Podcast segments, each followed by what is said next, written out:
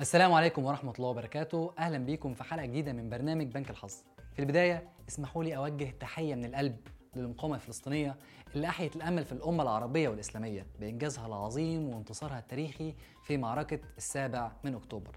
كل أمنياتنا لأهلنا في غزة وفلسطين بالسلامة والحرية. دلوقتي يلا بينا نبدأ الحلقة. الأسبوع اللي فات كان مليان أخبار اقتصادية خطيرة جدا. كلها بتقول حقيقة واحدة وهي إننا داخلين على كارثة اقتصادية أكبر من الأزمة اللي إحنا فيها دلوقتي. وكالة موديز خفضت التصنيف الائتماني لمصر وده مؤشر على وضع غاية في الصعوبة والخروج منه محتاج معجزة حقيقية. كمان مديرة صندوق النقد الدولي قالت بشكل واضح إن مصر بتأجل أمر لا مفر منه وتقصد طبعا تعويم الجنيه يعني تخفيض قيمة الجنيه مقابل الدولار وقالت كمان إن كل لما التأجيل ده يطول كل ما مصر هتستنزف الاحتياطي النقدي بتاعها اللي قيمته دلوقتي أقل من 35 مليار دولار. الأحداث مش بس موجهة للمستثمرين والمؤسسات المالية، لأنها بتمس بشكل مباشر أو أكتر من مباشر بشوية حياة المواطن المصري سواء كان غني أو فقير. وتعتبر مؤشرات خطيرة على ما هو قادم في اقتصاد بلدنا، وتحديدا على قدرة الناس إنها تنزل السوق علشان تشتري أكل لاولادها أو لبس أو دواء أو حتى تدفع فواتير، لأنها بتقول ببساطة إن الأسوأ قادم. وده اللي اضطر السيسي إنه يقدم موعد الانتخابات علشان طبعا يحاول يكسب وقت قبل ما يفرض إجراءات اقتصادية قاسية جدا. هتأثر على المواطن وعلى البلد ومقدراتها ومستقبلها. ليه مؤسسات التصنيف الائتماني خفضت تصنيف مصر؟ ويا ترى التعويم الجديد هيكون تأثيره إيه على المواطن؟ وإيه هي حلول الحكومة لمواجهة الكارثة الاقتصادية؟ وهل فعلا السيسي بيفكر في بيع قناة السويس علشان يخرج من الأزمة؟ ده اللي هنحاول نعرفه معاكم في حلقة النهارده. أنا عبد الرحمن سعد وده بنك الحظ. لا لا بالراحة بقى. واخد بالك حضرتك إحنا بنتكلم على دول triple A؟ يعني أنت ممتاز لما تبقي ممتاز إلا شرطة بس برضه أنت ممتاز. إنما لما تبقي النهارده تصنيفك حين ميسره B أو triple B أو double B على حسب شكل المؤسسة وتنزلي منطقة ال C يبقى أنت كده خلاص. يبقى أنا النهارده رايح اتجاه دول تانية اتعثرت. أهلا بيكم. مع الأسف مؤسسة موديز للتصنيف الائتماني خفضت تصنيف مصر من B 3 ل C A A 1 مع نظرة مستقبلية مستقرة. إيه هو التصنيف الائتماني ومين موديز والكلام ده معناه إيه؟ هحاول اختصر لك سريعا الأسئلة دي. مبدئيا التصنيف الائتماني هو تقييم بتعمله مؤسسات محايدة للدول. بتقيس فيه قدرة الدولة على الوفاء بسداد ديونها أو التزاماتها المالية. حلو كده؟ حلو قوي إيه بقى هي أهم المؤشرات اللي بتعتمد عليها المؤسسات دي في عملية التقييم؟ أهم المؤشرات بتتلخص في قدرة الدولة على الوفاء بسداد مديونيتها. يعني بتدفع ولا ما بتدفعش؟ وكمان حجم المديونيات دي على الدولة. يعني الديون دي وصلت لحد فين؟ غير كمان حجم الاحتياطيات اللي موجودة عند الدولة غير طبعا وضع العملة المحلية وغيرها من المؤشرات. طيب كده عرفنا عوامل التقييم. على أساس بقى العوامل دي بيتم تصنيف الدولة من ممتازة لحد فاشلة أو متعثرة وبيستخدموا فيها رموز حسب كل مؤسسة تقييم. اللي يهمنا هنا زي ما قلنا في الأول تقييم وكالة موديز الأخير واللي نزل لحد C A A 1 والحقيقة ده مستوى خطير جدا ومعناه التالي تدهور. قدرة البلاد على تحمل الديون واستمرار نقص النقد الأجنبي وزيادة إنفاق الدولة على الديون وخدماتها مقارنة بالدخل اللي بيجي للدولة. طب إيه هو التصنيف ده؟ وموجه لمين في الأساس؟ التصنيف ده موجه للدول والمستثمرين وبيدي مؤشر حر ومحايد على مستقبل الدولة الاقتصادي. يعني لو أنا دولة أو مؤسسة مالية عايز أقدم قرض لمصر هيكون شروطه صعبة ومكلفة جدا. وبالنسبة للمستثمرين هيفكروا ألف مرة في إنهم يستثمروا في مصر أو إنهم مثلا يشتروا سندات منها. طب يا عم خلاص ما نستلفش ونعيش على قدنا.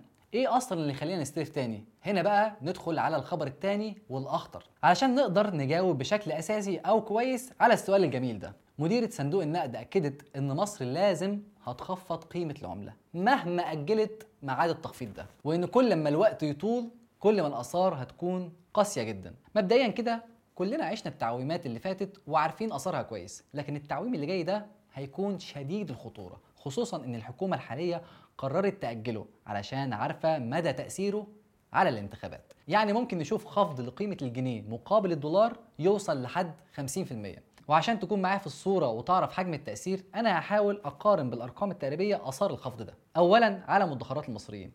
أي حد شايل فلوسه في البنك بالعملة المحلية وغالبا كلنا بنعمل كده لأن أصلا مفيش دولار فانت ممكن جدا جدا جدا تصحى الصبح تلاقي قيمة مدخراتك قلت للنص. يعني لو سايب في البنك 100 ألف جنيه ممكن جدا تصحى تلاقي قيمتهم وصلت ل 50 ألف بس. مقارنة طبعا بسعر الدولار يعني ممكن توصل الخسارة لحد 50% مش بس المدخرات اللي تتأثر كمان المرتب اللي حضرتك بتاخده. يعني لو حسبنا على الحد الأدنى اللي وصل 4000 جنيه يعني بتتكلم في حسبة 135 دولار. بعد التعويم بقى وبالأرقام الافتراضية زي ما قلنا مقارنة بالتعويم اللي فات فأنت بتتكلم في سعر دولار ممكن يوصل ل 60 جنيه يعني راتب الحد الأدنى ممكن يوصل قيمته ل 65 دولار بس. برغم قسوة الأرقام إلا إن ده برضه مش الخطر الوحيد لأن مع الأسف القيمة الشرائية للجنيه نفسه هتقل لأننا هنلاقي موجات غلاء ضخمة جدا واللي كنت بتشتريه ب 10 جنيه هتضطر تشتريه ب 20 لو ما كانش ب 30 كمان. طيب الخطورة هتقف لحد هنا؟ لا مع الأسف. كمان في خطورة كبيرة على الطبقات الوسطى والفقيرة فضلا طبعا عن الناس اللي عايشة تحت خط الفقر ودول النهارده أكتر من تلت المصريين وفقا للأرقام الرسمية. لأن الحكومة هتضطر إنها ترفع الدعم بشكل كلي عن الكهرباء بقى والبنزين والتموين ويمكن العيش كمان.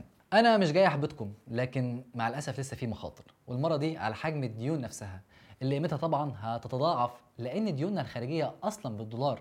والدولار لما يزيد سعر صرفه على الجنيه حجم الديون هيزيد. يعني ببساطة أنت عندك دين خارجي قيمته 165 مليار دولار. دول النهاردة بالسعر الرسمي للجنيه عاملين حوالي 5 تريليون جنيه. بعد التعويم بقى الرقم ده هيتضاعف وهيوصل لحوالي 10 تريليون جنيه. ده طبعا بيمثل عبء كبير جدا على ميزانية الدولة. خاصة لما تعرف إن مصر مطلوب منها تسدد 100 مليار دولار خلال الخمس سنوات القادمة وإحنا أصلا بندفع تقريبا كل مدخولات الميزانية في سداد الدين. زي ما قال وزير المالية محمد معيط اللي لما اتسال طيب أنت هتصرف إزاي؟ جاوب وقال هستلف تاني. طب أنت بتشتغل إزاي؟ هستلف تاني. هنا بقى اجاوبك على السؤال اللي قلناه في أول الحلقة. نستلف تاني ليه؟ لأن ببساطة اللي عندك بتدفعه كله علشان تسدد ديونك القديمة. ولما بقى تيجي تستلف تاني هتلاقي شروط قاسية جدا مفروضة عليك بسبب تصنيفك الائتماني. وعلشان احتياجك الملح للفلوس هتضطر مع الأسف تقبل الشروط. وغالبا الشروط دي بتبقى على حساب المواطن. والديون اللي قلنا إنها هتتضاعف علشان سعر الدولار هيقل أصلا بقى الديون دي هتزيد بالدولار كمان. وهنوصل لكارثة ديون هيحتاج فيها النظام إنه يلجأ لأي حل حتى ولو لحظي يخرجه من المشكلة. هنا بقى المرحلة الأخطر وهي مع الأسف بيع الأصول وخصوصا بيع أصول الدولة الرابحة اللي أصلا بتساعد الدولة إنها تدخل أرباح. وأهم الأصول دي طبعا هي قناة السويس اللي يعتبر دخلها من أكبر الدخول وأرباح في الميزانية المصرية. واللي كان من الممكن أرباحها تتضاعف لو الحكومة بس اشتغلت شوية واتعلمت من تجارب زي سنغافورة وهونج كونج. لكن إحنا خليناها فقط عبارة عن ممر عالمي بناخد كارتة عبور من السفن اللي بتعدي من عندنا. قناة السويس ممكن تبقى الأمل الأخير للسيسي إنه يسدد جزء من الديون خاصة إن رئيس هيئة القناة قال فعلا إن الحكومة هتطرح عدد من شركات الهيئة في البورصة ضمن خطة تخارج الحكومة من أصول الدولة يعني بيع أصول الدولة علشان نجمع دولارات نسدد بيها الديون اللي علينا. الحكومة كمان أسست في يونيو 2023 شركة بتضم تحت مظلتها شركات للهيئة وسمحت لأول مرة للقطاع الخاص إنه يشارك في إدارة أنشطة قناة السويس. ده طبعا غير صندوق قناة السويس اللي السيسي عمله بهدف استثمار فائض الإيرادات اللي جاية من تشغيل القناة. دي, دي أول شركة من. من. شركات القناة. دي أول شركة. عندنا بعد كده خمس شركات. عندنا بعد كده خمس شركات إن شاء الله بالتوالي إن إحنا ندخل شركة شركة.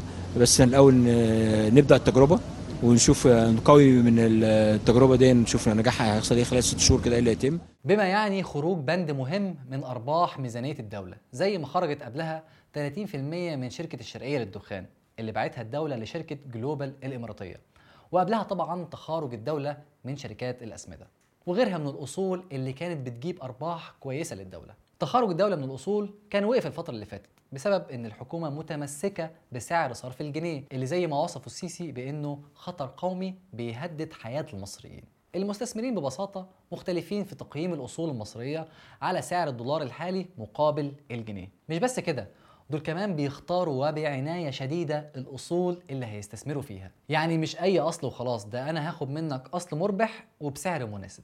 والحكومة ما عندهاش خيار إلا إنها تبيع وترضى بالسعر المعروض لأن الديانة ومؤسسات التصنيف الائتماني وقفلنا بالمرصاد ومش سايبة أي فرصة للحكومة إنها تتنفس. الحكومة بعد البيع والتفريط علشان تسدد الديون هتخلص الموارد اللي كانت بتصب في ميزانية الدولة. يعني لو قناة السويس بتجيب أرباح بقيمة 9 مليار دولار مع الأسف بعد البيع لو تم المليارات دي مش بس هتخرج من ميزانية الدولة لأ المستثمر هيخرجها بره البلد أصلا زيها زي باقي أرباح الأصول التانية. الأخطر بقى من كده إن بعد البيع والتعويم ورفع الدعم المشكلة على الأغلب هتكمل معانا لأن موارد الدولة في الميزانية هتقل زي ما قلنا والديون برضو هتفضل مكملة معانا. هنا بقى هنلاقي الحكومة بتخترع حرفيا حلول علشان تحل الأزمة وتجيب فلوس تصرف بيها على باقي بنود الميزانية واللي هي أصلا زي ما قلنا بتروح على بند واحد الديون وخدماتها ولو كنت مستغرب من سندات البنك الأهلي وبنك مصر اللي وصلت عوائدها ل 25% أحب أقول لك إن الحكومة بالتأكيد هتصدر سندات بأرباح أعلى من كده بكتير. وهنا هنروح سريعا لتجربة الأرجنتين اللي شبيهة جدا بينا مع الأسف الشديد. سندات الأرجنتين وصلت عوائدها لكام بقى؟ ل 60% تخيل 60% عوائد. ده طبعا رقم يدمر أي استثمار أو أي عمل داخل البلد. مفيش حد بيعمل 60% أرباح. بس الحكومة عملت كده لسببين. الأول إنها عارفة إن قيمة العملة هتقل كده كده فاللي هنجمعه دلوقتي من الناس مكسب لينا والتاني إن الحكومة أصلا متعثرة والناس فاقدة الثقة إنها هترجع لهم الفلوس. وعشان تخلي الناس تدفع الفلوس للحكومة في صورة السندات لازم تعمل شروط جاذبة جدا تخليهم يشتروها. أفكار الحكومة مش هتقف عند السندات مع الأسف لأنها بشكل أو بآخر تعتبر مكلفة عليها. لكنها ممكن بشكل كبير تلجأ لزيادة الضرائب أو ممكن تسميها أو نسميها مع بعض اختراع الضرائب ضرائب بقى على كل شيء وأي شيء. زي ما سمعنا عن ضريبة مغادرة البلاد اللي وصلت ل 100 جنيه وضريبة على خدمات دخول الأفلام الأجنبية وعروض الأوبرا والسيرك وضرائب تانية كتير. لكن الأخطر بقى من الضرائب هو إن الحكومة تحاول تتحايل على المعادلات والأعراف والقوانين الاقتصادية وتروح تطبع عملة. تطبع فلوس تسد بيها العجز اللي عندها. ودي مش هتكون أول مرة لأن محافظ البنك المركزي السابق طارق عامر اعترف إنه في أزمة 2016 طبعنا عملة بشكل كبير. بتجيبوا الفلوس منين؟ كنا بنطبعها. دلوقتي من موارد حقيقية. بس دلوقتي الصندوق بيقول لنا ما تطبعوش. وبرضه في 2022 أو أبريل 22 طبعنا حوالي 80 مليار جنيه. ودي كارثة لأن المعروض النقدي لما يزيد هيحصل تضخم في الأسعار ونبقى ماشيين حرفيا في طريق فنزويلا ولبنان. ولما تروح تشتري علبة مناديل من السوبر ماركت تبقى تاخد معاك بقى شنطة Samsonite مليانة رزم فلوس. مع الأسف الشديد وأنا قلت مع الأسف دي كتير الحلقة دي بس الوضع فعلا خطير جدا واللي داخلين عليه بعد الانتخابات يبدو كارثي والحل كمان معقد ومركب.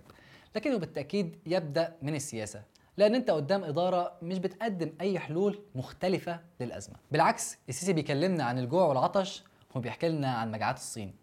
لو كان البنى والتنمية والتقدم ثمن الجوع والحرمان اوعوا يا مصريين ما تقدموش. اوعوا يا مصريين تقولوا ناكل أحسن. في النهاية نصيحتي ليك إنك تحاول تختار ملاذ آمن لمدخراتك سواء شراء دولار بشكل قانوني طبعا لو عرفت أو ذهب. وبالنسبة للرواتب بقى فالدنيا دلوقتي بقت مفتوحة والعالم عرف الشغل الأونلاين. يعني لو عندك فرصة إنك تتعلم مهنة أونلاين وتجيبوا عملاء بيدفعوا لك بالدولار من بره البلد ده ممكن يحميك شوية من غلاء الأسعار. وطبعا مش محتاج أقول لك تجنب فخ الودائع وشهادات الاستثمار اللي هتسمع عنها الفترة الجاية. بس كده أتمنى الحلقة تكون عجبتكم وما تنسوش تعملوا like و share وتشتركوا في القناة وتستنوني كل يوم أربع الساعة 8 مساء بتوقيت القاهرة في بنك الحظ. السلام عليكم.